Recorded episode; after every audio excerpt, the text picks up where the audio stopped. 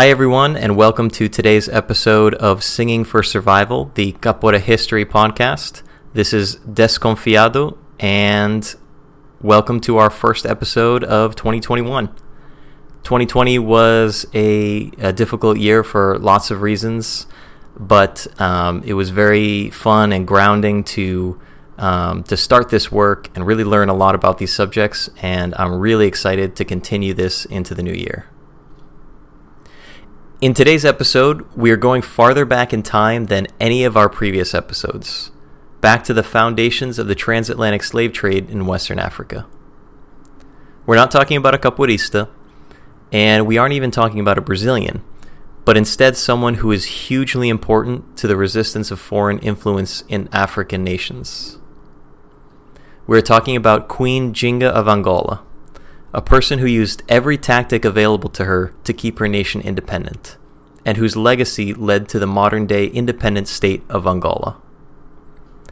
Angola is hugely important to Capoeira history and present day culture, since the majority of people stolen from Africa and brought to Brazil were from the region known as Portuguese Angola. The roots of many aspects of modern day Capoeira are thus traced back to this region.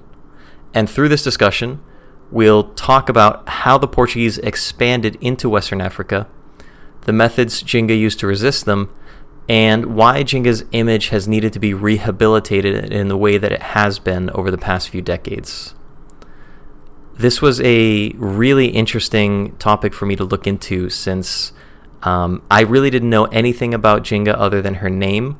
Um, there's a there's an Angola group that is named after her, and there aren't really any direct references to her in in capoeira music that I can find at this point. Um, so really digging into this topic and learning more about this era of African history was really interesting to me. Um, for this episode, I leaned heavily on the book Jinga of Angola, Africa's Warrior Queen by Dr. Linda Heywood. Dr. Heywood is a professor of African history, the history of the African diaspora, and African American Studies at Boston University. She's a prolific author on these topics, and there's also quite a few of her lectures you can find on YouTube. In the time of this episode, I can only get into a fraction of the details that Dr. Heywood presents, so I highly, highly recommend you give her book a read or listen to some of her lectures to learn more. She's a really engaging and animated speaker um, it's really uh, enjoyable to watch the the lectures, and you really learn a lot. Uh, you can tell how much she cares about this subject. So please uh, go support her work. Um, watch some lectures. Uh, you'll really learn a lot from that. But without uh, any more introduction, let's get into our story today on Queen Jinga of Angola.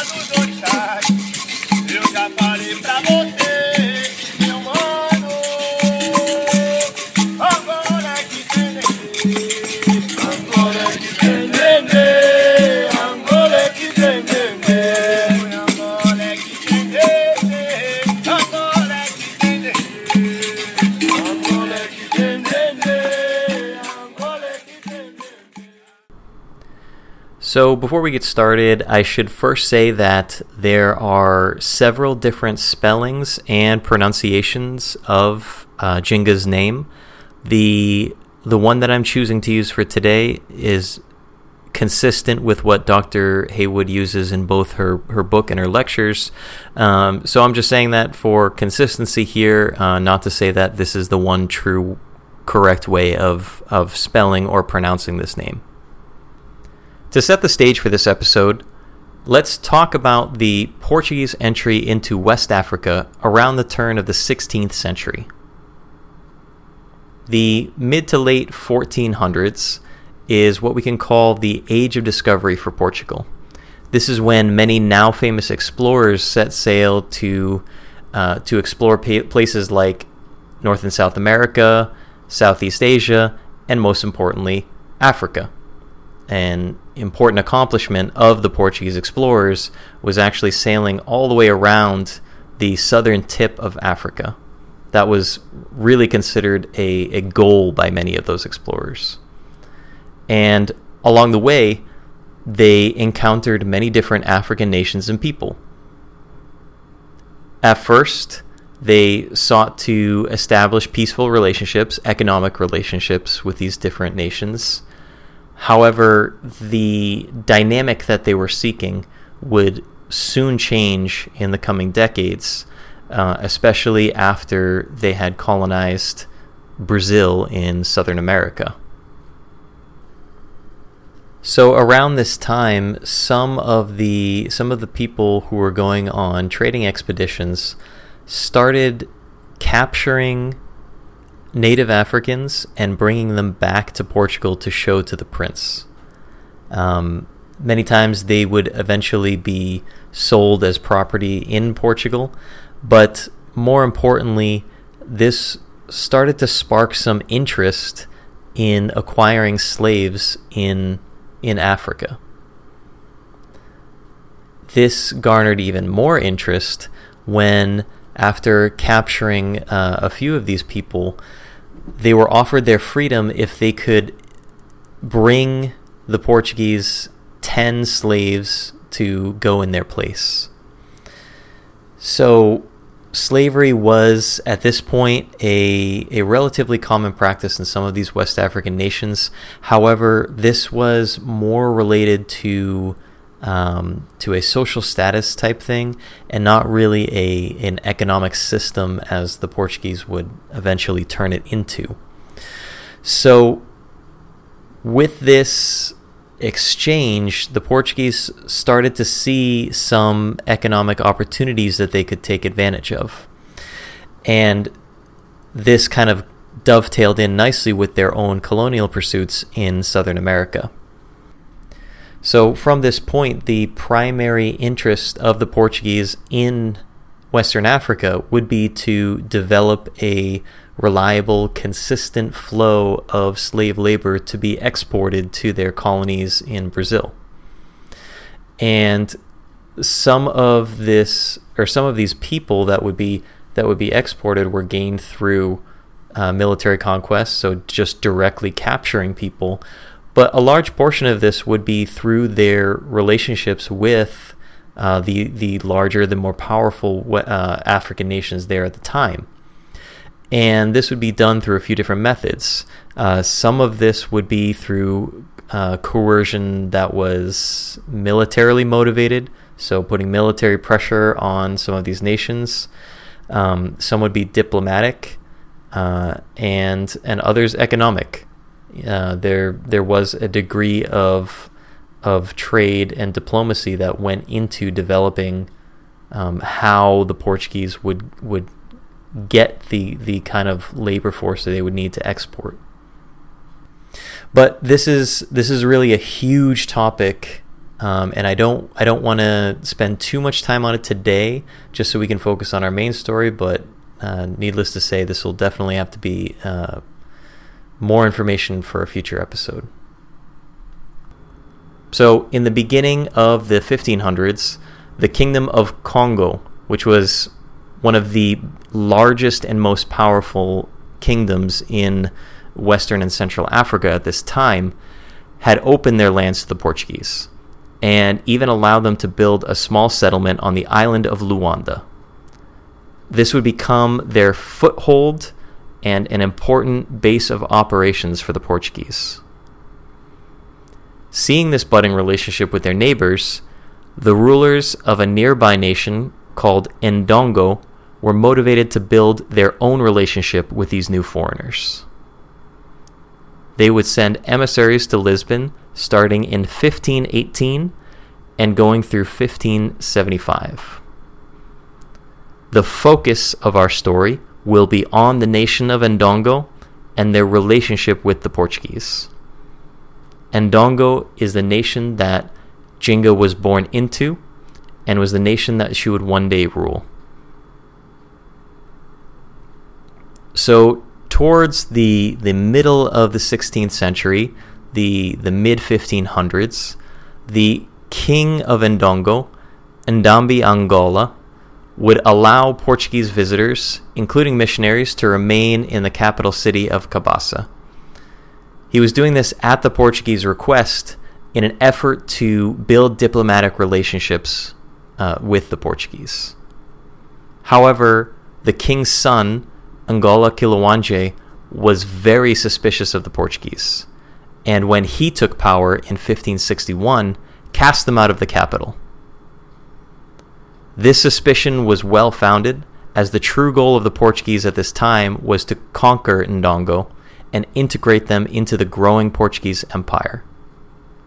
At this point, the Portuguese had started to expand their land claims from Luanda east into Western uh, and Central Africa, starting their nation of Portuguese Angola.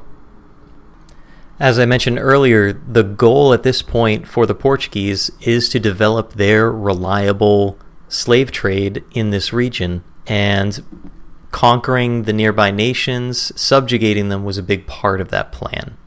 So that is the the stage we see ourselves in in the nation of of Ndongo in Western Africa when we will come to start to talk about the life of Jinga. Jinga was born in 1582, the daughter of a royal line that went all the way back to Ndongo's founders. She had two sisters, Fungi and Kambu, and a brother Mbande. Her legend starts right from her birth, as her umbilical cord was wrapped around her neck when she was delivered. She survived, which was an auspicious sign of strength in Ndongo culture, and was the source of her name as Jinga means to turn, twist, or wrap in Kimbundu. When she was 10 years old, Jinga's father became king of Ndongo. And in her youth, Jinga was favored by her father for her interest and aptitude in both the political and cultural activities in the royal court. For this reason, she was allowed to attend many of the different councils her father presided over, giving her a lot of first hand experience in the customs of the court. And as part of these duties, Jinga was taught to read and write by Portuguese. And as part of these duties, Jinga was taught to read and write. And and as and as part of these duties, Jinga was taught to read and write Portuguese by missionaries stationed in the court. Now, in this period, the Portuguese were still using the same tactics as they had with previous rulers of Ndongo to push their way further and further into Western Africa to gain more land, more footholds in the area. And in 1616, after years of failing to keep the Portuguese advance at bay, Jinga's father was killed in an ambush by his own men. Now, successions of power after the, after the death of a king in Ndongo were often messy and bloody, and this case was no exception. Court officials were responsible for helping choose the next king from those with eligible lineages. Uh, in this case, the children of the king via his principal wife and concubines. Eventually, Jinga's brother, Angola Mbande, was chosen, and he unleashed a bloodbath in an effort to solidify his position and power. His half brother, that brother's mother, and all of her siblings were quickly murdered, along with other members of his father's court and their families. Now, like I said, this was a fairly common practice um, in Ndongo at the time because the king was selected by the court officials and that selection was primarily based on bloodlines and lineages. So the easiest way for the new king to uh, to solidify his right to rule was to eliminate all of his competitors. Jinga had a son at this time with one of her male concubines, and Mbande had that child killed and attempted to have Jinga and her two sisters sterilized. Quote, Oils combined with herbs were thrown while boiling onto the bellies of his sisters, so that from the shock, fear, and pain, they should be forever unable to give birth. After facing this cruelty from her brother, Jinga fled to the nearby kingdom of Matamba.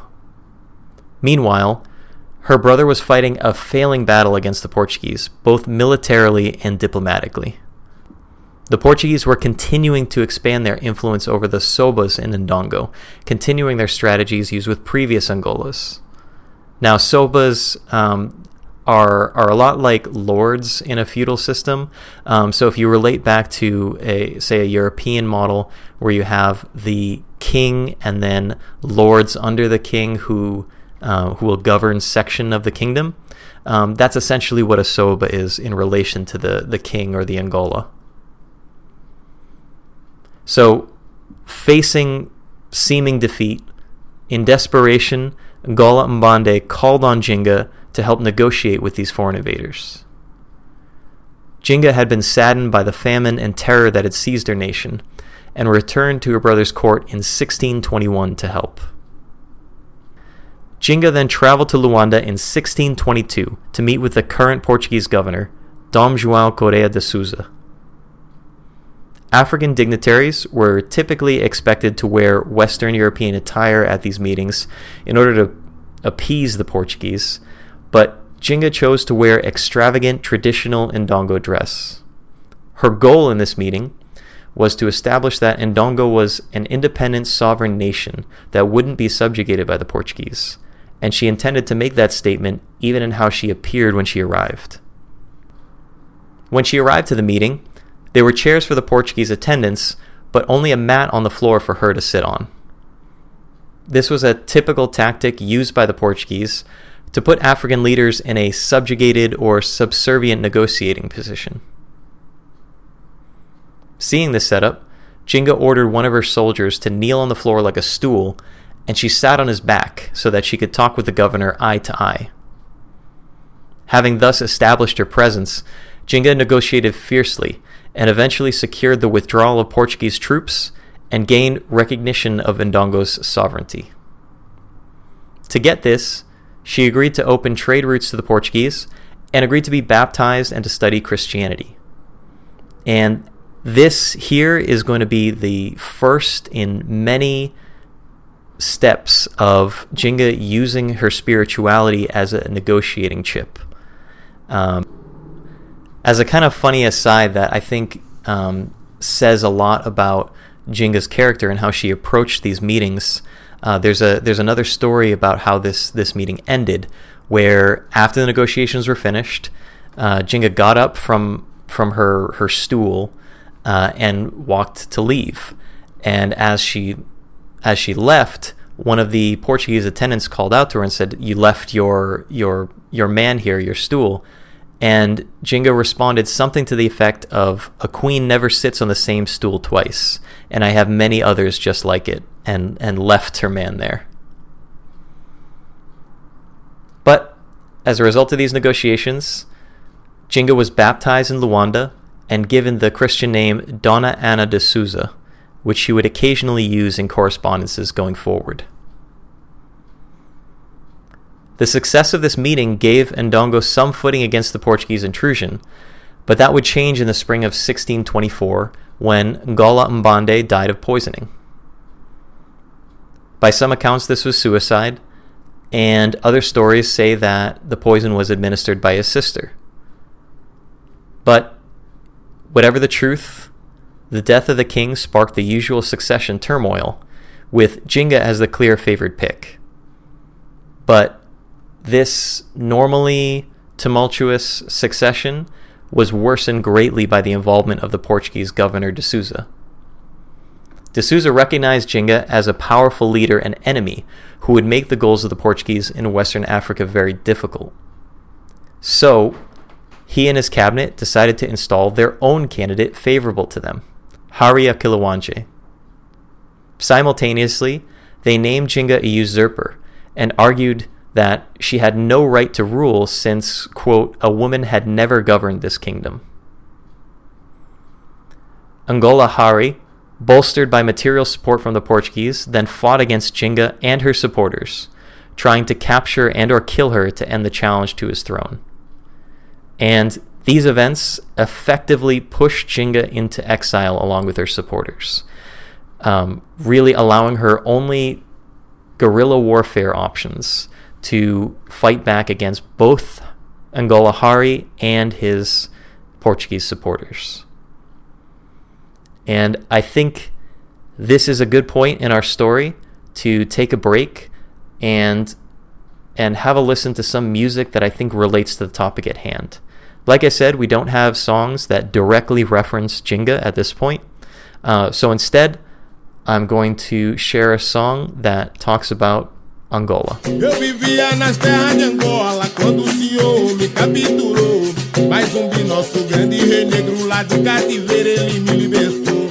Sou eu, Maitá, sou eu. Sou eu, Maitá, sou eu. Sou eu, Maitá, sou eu. Sou eu, Maitá, sou eu. Dentro do grande navio negreiro nós éramos humilhados e também maltratados. Aqueles que ficassem doentes no fundo do mar eles eram jogados.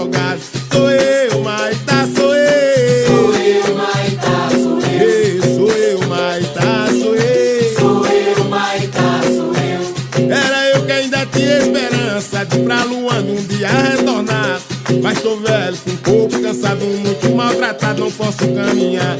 Sou eu, Maitá, sou eu. Sou eu, Maitá, sou eu. Mas sou eu, Maitá, sou eu. Sou eu, Maitá, sou eu.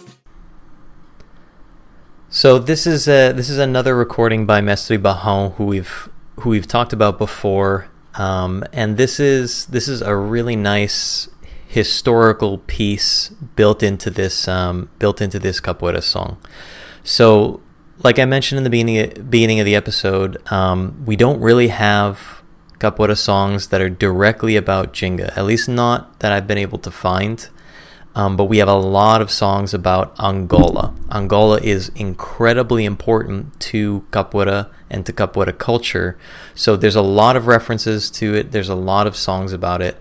Um, not and you know we can branch these off into two places about songs directly about Angola the place and about Angola the um, the style, right? The more what we what what is really considered the more traditional uh, style. So this song talks about uh, people being stolen from from Africa. It talks about going through Luanda. It talks about um, the the transit across the Atlantic in the slave ships. It mentions how people, um, African people who were who were sick or who were who were dying on the on those slave ships were just tossed overboard. Um, it really paints a vivid image of the um, of the the transatlantic slave trade and the effect on the people that were taken from Africa for that. So, to continue on with the story of Jinga's life, we have to take a small aside to talk about the Imbangala. The Imbangala were nomadic warrior tribes that traveled through Western and Central Africa around this time period. They were not so much a nationality as they never developed a state, uh, but were a way of living, and these different bands of Imbangala grew as people captured through war and raids were incorporated into the band. In fact, Imbangala, women were explicitly forbidden to bear children, and infanticide was a pretty common practice. The people in the band were bound together by the Ijila, which were rules by which they operated.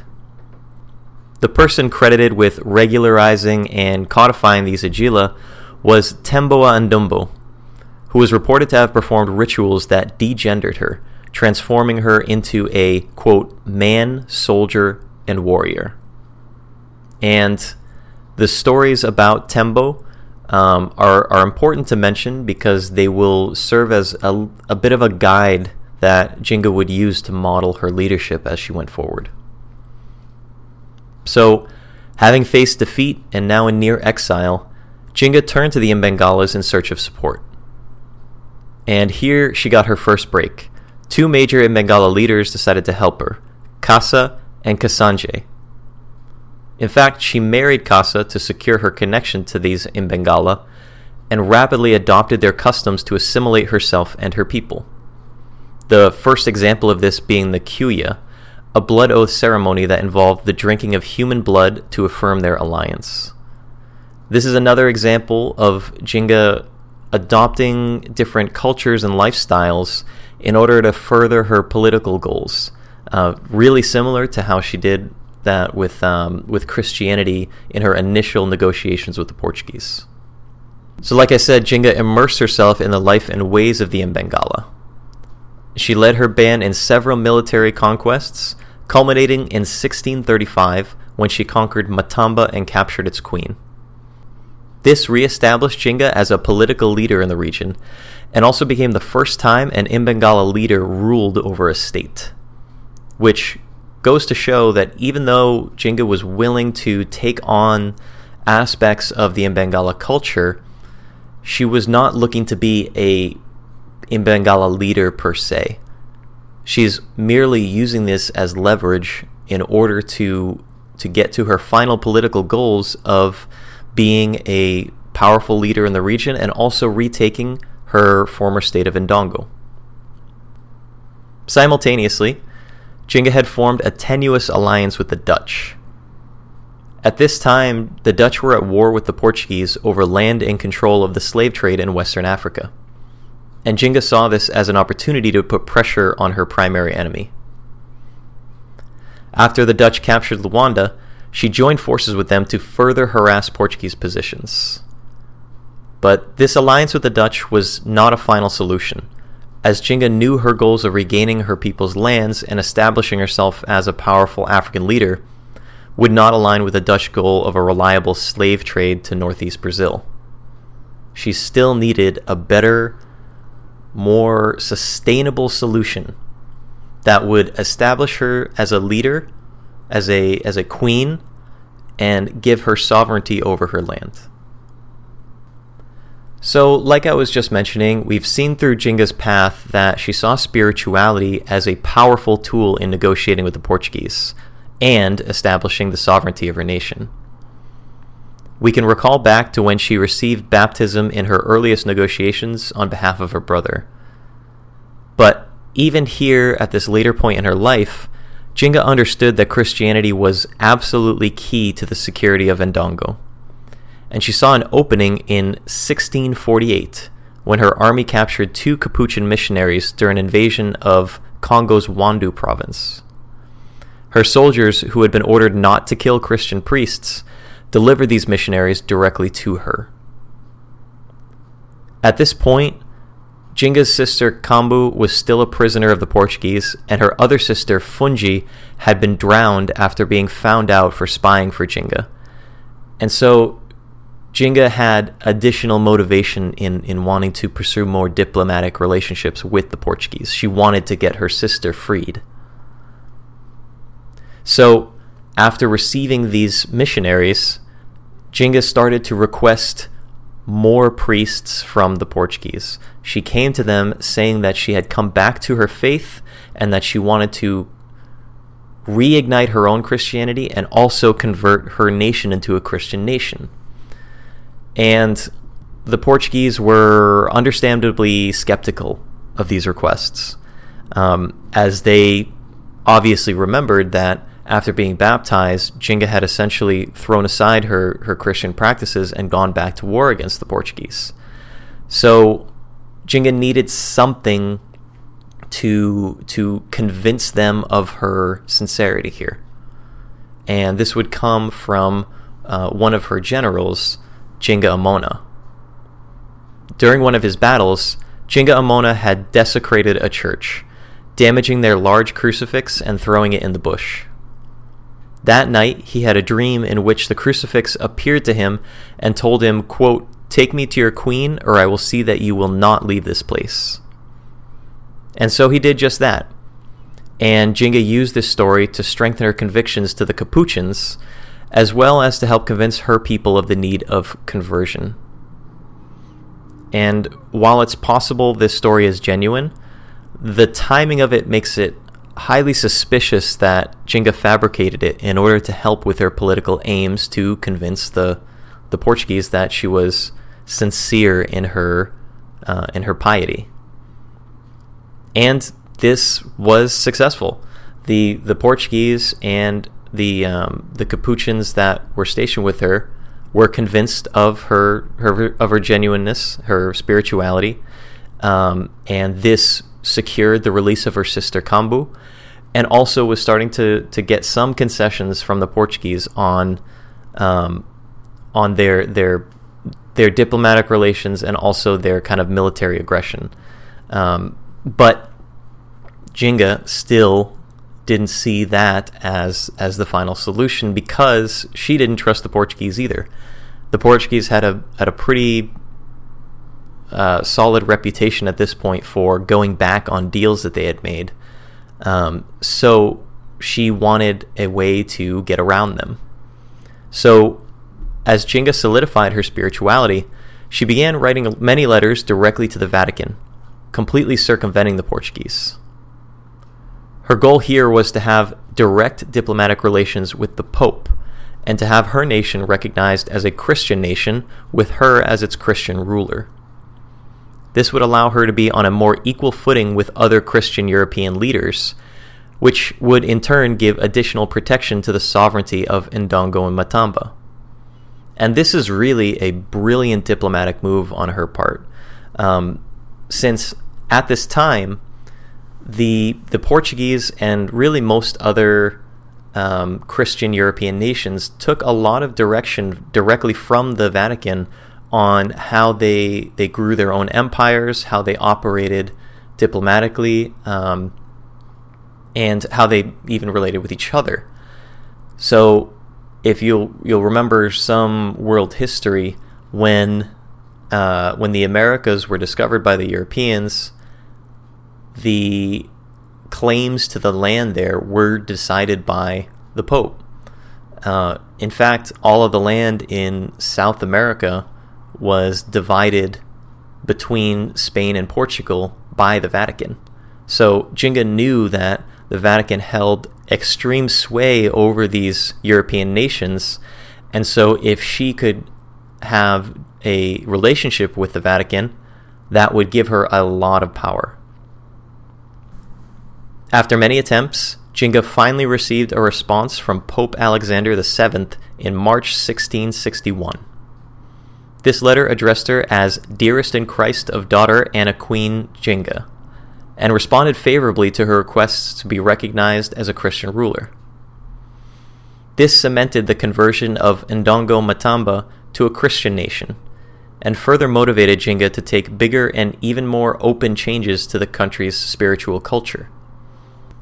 In August 12, 1663, she dedicated a large stone church, the tallest building constructed in the area, to the Virgin Mary.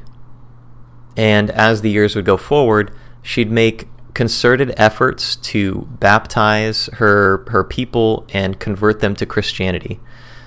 She knew that these were necessary steps in cementing that relationship with the Vatican and also securing the independence and sovereignty of her nation and people.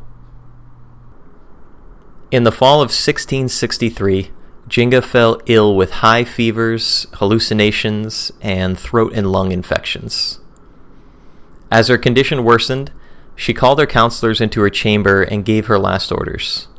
She wished to die a Catholic, and she wanted Christianity to continue to be promoted in her nation. One of her Capuchin priests administered last rites, and she died on the morning of December 17th, 1663 in her early 80s in her sleep. In the wake of her death, Ndongo and Matamba underwent a civil war for succession, which the Portuguese exploited to increase their expansion into Western Africa. And by 1671, Ndongo and Matamba were absorbed into Portuguese Angola.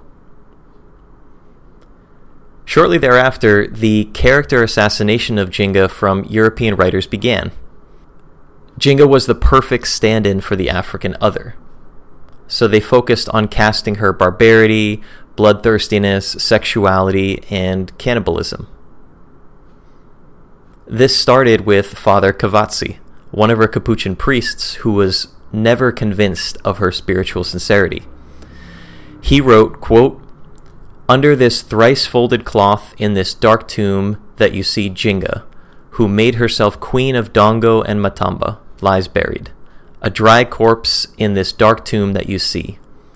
Here lies one who lived to die. Here lies the one who by dying lives. In this dark tomb she hid herself. Because of Agrippina, Rome rebelled. Because of Helen, Greece rebelled. Because of Oxydonia, Germany rebelled. Because of Hecuba, Spain rebelled. But Ethiopia did not rebel for Jinga. Instead, Jinga overturned, destroyed, and ruined Ethiopia.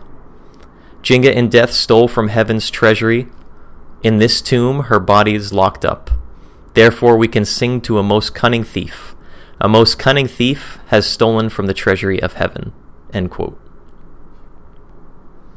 So we can tell from this this writing that Cavazzi considered her a spiritual thief. He thought that she used uh, her spirituality in order to, as he said, steal and ruin Ethiopia from the Europeans. If we go farther, the philosopher Hegel, who we've talked about before, propagated this animalistic portrait of Jinga as well, in order to support his idea that Africa was, quote, outside of history. In fact, all the way through the 20th century, Portuguese officials portrayed Jinga as a, quote, black savage who was conquered by the Portuguese and submitted to Christianity in order to consolidate their power in Angola. It wasn't until Angola gained independence in 1975 that her image began to be rehabilitated.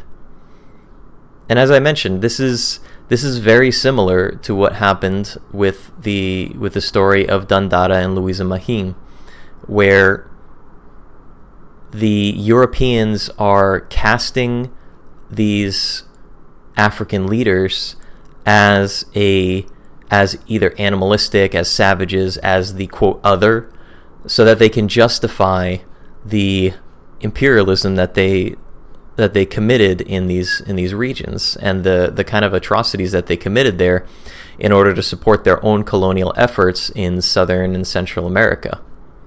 So it's no surprise that that this happened with Jinga. Jinga was really one of their one of their greatest and most successful adversaries in Western Central Africa. Um, she pushed back against them both militarily and diplomatically, especially once we look at her relationship with the Vatican. And after her death, there was a real need to discredit her, to write her history in a way that she was just conquered, that that she was a what they would call a, a cunning savage that they were able to submit.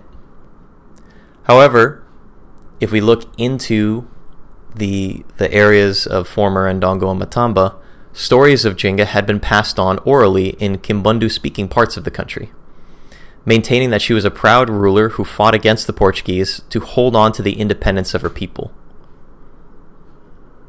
However, colonial Angola punished students who spoke Kimbundu and excluded Jinga from their textbooks, which perpetuated this image of her that um, that they wanted to create, and um, if not casting her as as a cannibal and savage, just completely excluding her from the history of the country. But when Angola gained their independence, the image of Jinga started to be revived and her history re examined and now her image has been replaced with that of a fearless guerrilla leader. A major street in Luanda is named after her, and a statue of her was placed in Kinaxixi in 2002. This was dedicated by President Santos to celebrate the 27th anniversary of Angolan independence, and Angolan women are often married near the statue. In addition, the National Reserve Bank of Angola issued a series of coins in tribute to Jinga, quote, in recognition of her role to defend self determination and cultural identity of her people. Finally, an Angolan film, Jinga Queen of Angola, was released in 2013 to again tell the true story of of this early Angolan queen. So we see that there's been a lot of progress in, I guess, in a way, decolonializing Angola in the decades since its independence. And part of that is reviving the actual history of the region before um, and during the process of colonialization. This was a pattern that we see when we look out to other Portuguese colonies, um, both in Africa and in uh, in Southern America, where the the histories that are taught under the colonial government is structured in a way to justify the colonialism itself, and it's really no surprise that they would do this. Um, they they're focused on maintaining their power. They're focusing on justifying their actions so these are the steps they take to do that. And so now that we understand the impacts of this uh, this colonialism on the the ancestors of the people who were who were colonialized, we can start to shed away the artifacts that colonialism has left. So that brings us to the end of our story today on Jinga, the Queen of Angola. And I, I have to say, this was a really, um, a really challenging episode for me to do, um, but also one that I enjoyed a lot because I really in- learned a whole lot about this this era of history. And I mean, that's that's really why it was challenging. Is that um, I really didn't know anything about Jinga going into this. I knew her name. Um, I had seen her referenced in a few a few books before, but beyond that, um, I had really no knowledge of who she was and what she did. So I had a lot of learning to do. Um, but I really want to credit the um, uh, the work of, uh, Dr. Linda Heywood uh, in the book that I mentioned in the beginning of the episode for providing a lot of that of that information. And I again, I highly recommend that you go and read this book. There is so much more information in there that I uh, I couldn't get into if I had three hours here. Um, so please, if you really want to learn more about both this era of uh, of African history and Jinga herself, go read that book. Um, but I think even though Jinga is not a capoeirista, is really before this is this is pre Capoeira history. There's there's a lot of inspiration that first that we can take from her, uh, based on her story of resistance against the Portuguese uh, incursions and her her desire to preserve both her nation and her culture. And she did this through many different ways, some military, some militarily, some diplomatically. Um, and she was really just willing to use any leverage that she had in order to to get the um, the advantage that she needed. On top of that, if we if we look into some stories about not only Jinga but Ndongo at the time, there there are some that you can start to see the seeds of what would become capoeira. There's a lot of talk of ritualistic combat. There's a lot of talk of of dance related to military preparations. So we start to see these these roots of these capoeira aspects. We even see some roots of the agogo with uh, some of the, the the types of bells that they would use at this time. So for for that reason, I think it's really important for us to know about this and learn uh, because we can we can take a lot of that forward into both what we understand about Capoeira today and what we use Capoeira for going forward. So, as always, please, if you have any questions about anything, uh, history related, uh, what we talk about today, or if you have any stories or things that you've heard different about about anything we talked about today, please feel free to send them to me. Um, my email is in the description. Uh, I'm more than happy to take input and incorporate that into what I do here. It really helps me a lot improve um, the kind of work that I do going forward. And with that, we'll close for today. So thank you all again for listening this far, and I'll see you next time.